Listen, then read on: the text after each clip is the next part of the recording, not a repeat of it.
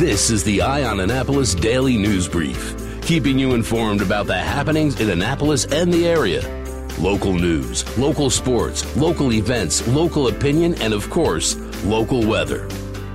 The Eye on Annapolis Daily News Brief starts now. Good morning. It's Friday, April 5th, 2019. This is John Frenaye, and this is your Eye on Annapolis Daily News Brief. The Osaka Grill in Crofton, which is a local favorite Asian Japanese buffet restaurant, is under investigation by the U.S. Immigration and Customs Enforcement agents. Agents apparently raided the restaurant, which is located near the intersection of 424 Davidsonville Road and Route 3.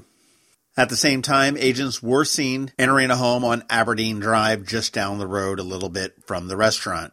ICE would not confirm with us what the raid was specifically about or any of the details. They did confirm that it did happen, both at the residence and the restaurant. However, there were posts to social media yesterday on Facebook, which has since been deleted, saying that they were raided for human and sex trafficking. We tried to get some more information out of the Anne Arundel County Police Department, but they directed all calls to federal authorities. As soon as we know more, we will update this, but this is a developing story. Jarrod Ramos, the man charged with killing five people at the Capital Gazette newspaper offices, is going to get more time to consider an insanity plea. His attorneys asked for more time to change his plea from not guilty to not criminally responsible because they claim they have received additional case materials from prosecutors. The lawyers argued that a quote jaw dropping amount of evidence had not been provided to them until February 11th, and they suggested that previous state's attorney, Wes Adams, withheld evidence and documents for several months. They had hoped to have an extension through May 17th, but Circuit Court Judge Laura Ripken said no, but she did agree to a slight extension. A decision must now be made by April 29th, and the trial has been pushed back as well, and now it is scheduled to start on November 4th. Danielle Ohl from the Capital got a hold of Mayor Gavin Buckley to see if she could figure out what's going on with this $400 million lawsuit against Big Pharma. And after reading her article, I'm not sure we know anything more. Apparently, the mayor met with Capital Strategies on September 11th to discuss filing a suit against the opioid industry. Now, Capital Strategies is a lobbying firm, and when they submitted a retainer agreement to the city on September 18th, the city didn't do anything with it. Now, they submitted that retainer agreement to former city attorney Richard Melnick as well as Mayor Buckley. However, the city did sign a contract on September 21st, three days after, with Gormley, Jarashow, and Bowman. And where it gets a little bit weird. In an interview with the Capital, Buckley said that the decision was not his, but rather made by the Office of Law. But when the Capital spoke with former City Attorney Richard Melnick, he said, I don't know what occurred in selecting Joe Gormley to handle the litigation, because the decision was made before I arrived in office. Melnick arrived in office January 27, 2018, and he left March 1, 2019. Buckley did say that Gormley's firm has an advantage by being local and he wanted somebody who knows the judges and the area. Buckley also said that he was not aware that Gormley filed the lawsuit until the article was published on Sunday in the Capital. And apparently, none of the council members were aware of the lawsuit either. But based on Buckley saying it wasn't his decision, it was made by the Office of Law, and the city attorney saying that the decision was made before he came into office, somebody's lying there. A little bit of an update on Maryland Senate President Mike Miller. He said on Thursday that he is going to start radiation therapy just after the General Assembly session ends next Monday. He is being treated for prostate cancer and he received five rounds of chemotherapy, but now the chemotherapy's effectiveness is waning and his doctors are recommending that he has radiation as a next step in treating the illness. Miller said he's going to be receiving doses to his pelvis and spine starting on April 10th, and he told his Senate colleagues that he would provide them with updates on his health every few months while the legislature is not in session. Congratulations, Maryland appears to be the first state in the country to ban polystyrene foam food containers and cups. The House of Delegates voted 100 to 37 to approve that legislation, and it was sponsored by Delegate Brooke Lierman of Baltimore, and it was her third attempt to pass the bill. Prior to the House of Delegates, it had passed the Senate by a 31 13 vote, and now it sits on Governor Hogan's desk, who hasn't really taken a position on the bill, but it does appear to be a veto proof majority in both houses. The legislation does have some exceptions. Foam products packaged outside of Maryland are exempt. Foam products used to package raw or butchered meat are exempt. And any foam products not used for food service is exempt. So it seems to me that the only thing that they're banning are styrofoam takeaway containers and styrofoam cups. Seems like a lot of noise for not a lot of result. Speaking of results, Yesterday afternoon, I said, Hey Siri, Orioles score. And she said, The Orioles are up 4 to 1 against the Yankees. Well, went to my meeting, came back, and uh, the Orioles lost 8 to 4. It was their home opener in front of a sellout crowd of 44,182. Things were going real well until Gleyber Torres happened. He grabbed a three run homer, reversing what had been up to that point a celebratory afternoon, and the rest is history from there. Come on, Orioles, we need you. Baltimore needs you. Bring us some good news. All right, that is it for the news today. Please make sure you're checking out eyeonannapolis.net throughout the day because we do update it throughout the day. If you can give us a recommendation to your friends and colleagues and family, we would appreciate that. And if you're someplace where you can leave a recommendation or a review, please do that. It is Friday, so we've got our pick of things to do coming up in a little bit.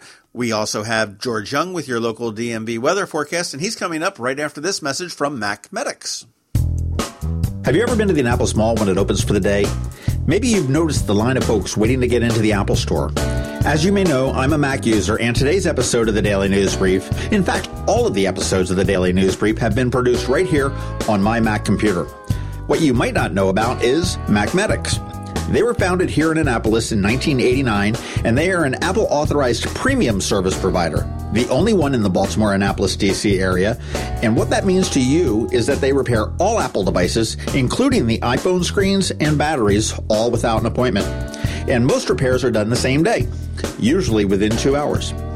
They also sell everything except the iPhone and the watch for the same price as Apple. I don't know why you would go anywhere else.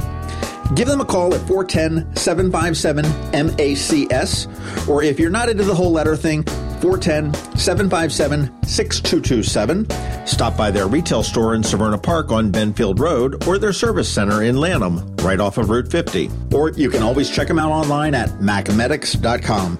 I'll tell you, they've saved me quite a few times, and I know they can save you. Going out? You need the most up to date local weather. Here's George Young from DMV Weather in Annapolis with today's forecast. Hey everyone, this is George with DMV Weather, and this is your Eye on Annapolis forecast for Friday, April 5th. After sunshine and 60s on Thursday, it'll be cloudy, cool, and damp today for Annapolis and all of Anne Arundel County, with temps only 50 to 55 degrees as occasional showers move across the region throughout the day into the nighttime hours, with some fog and drizzle lasting into Saturday morning before skies dry and temps get into the 65 to 70 degree range. Then for Sunday, it's more sunshine and 65 to 70 plus degrees before clouds and showers and maybe even some thunderstorms return for Monday to start off next week. Okay, that's it for today. Make it a great weekend out there and be sure to get our free app on all of your devices by searching for DC MDVA Weather in the Apple or Google App Stores. And also follow us on Facebook and Twitter and on our website at dmvweather.com so you can always stay weather informed.